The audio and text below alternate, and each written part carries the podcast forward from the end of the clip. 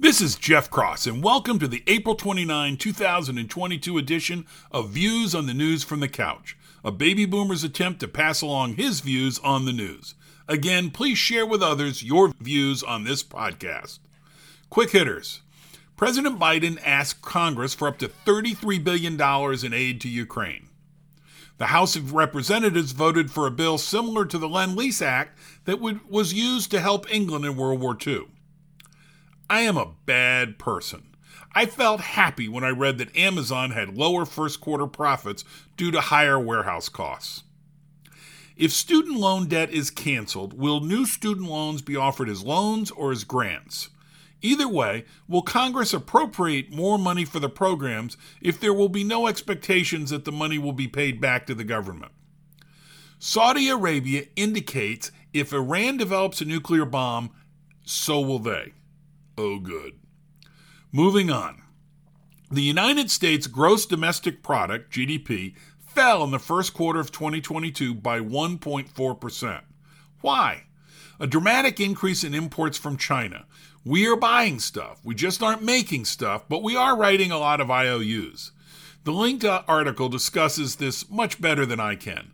One tidbit they add is the chronic shortage of labor, and they indicated that manufacturers have 2.1 million unfilled jobs. I hope we have stopped incentivizing people not to work. Also, as much as folks disliked Orange Man, Trump, I did like that he thought we ought to have the same tariffs on our imports from China as China imposed on what we ship to China.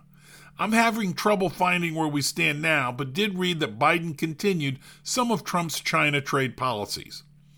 Oh, and an inflation index that excludes food and energy rose by 5.2%.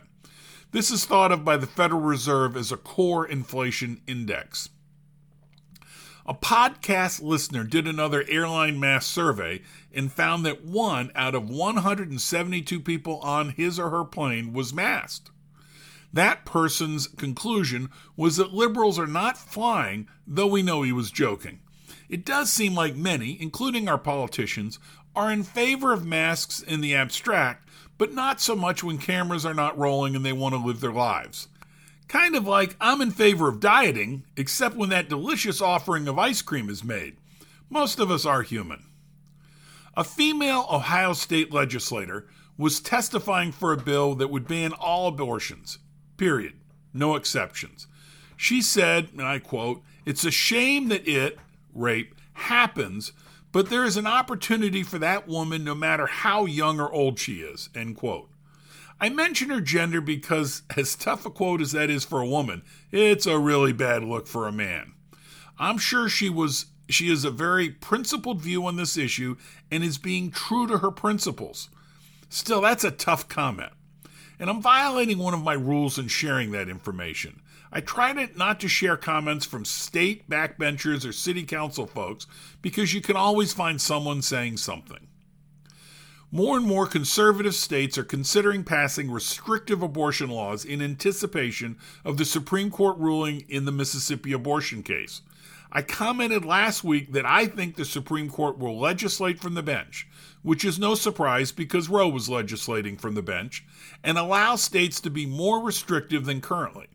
My guess is they will preserve abortion in the 16 to 20 week range, likely 20 weeks.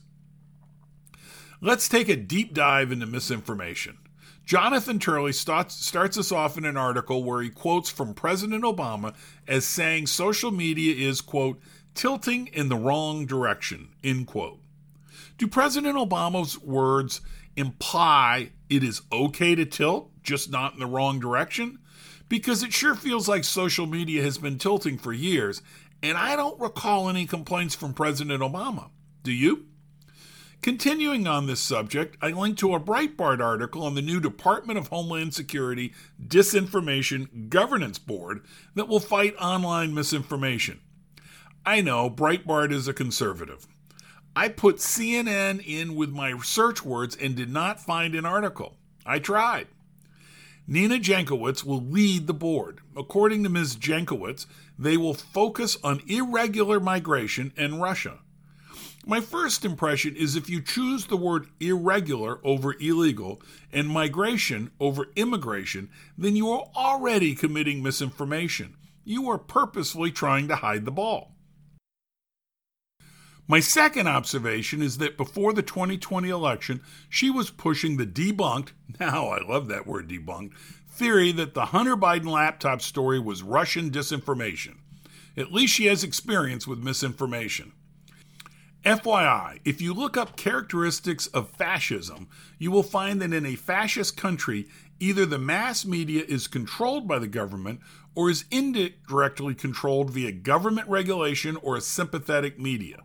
You might read that one twice. The issue reminds me of when President Obama went after Fox News. He had most of the media on his side, just needed to nudge out that last one. Let's all be free speech advocates. Thanks for listening to Views on the News from the Couch. If you like this podcast, please share with your friends. If you did not like it, please share with the rest of the folks you know.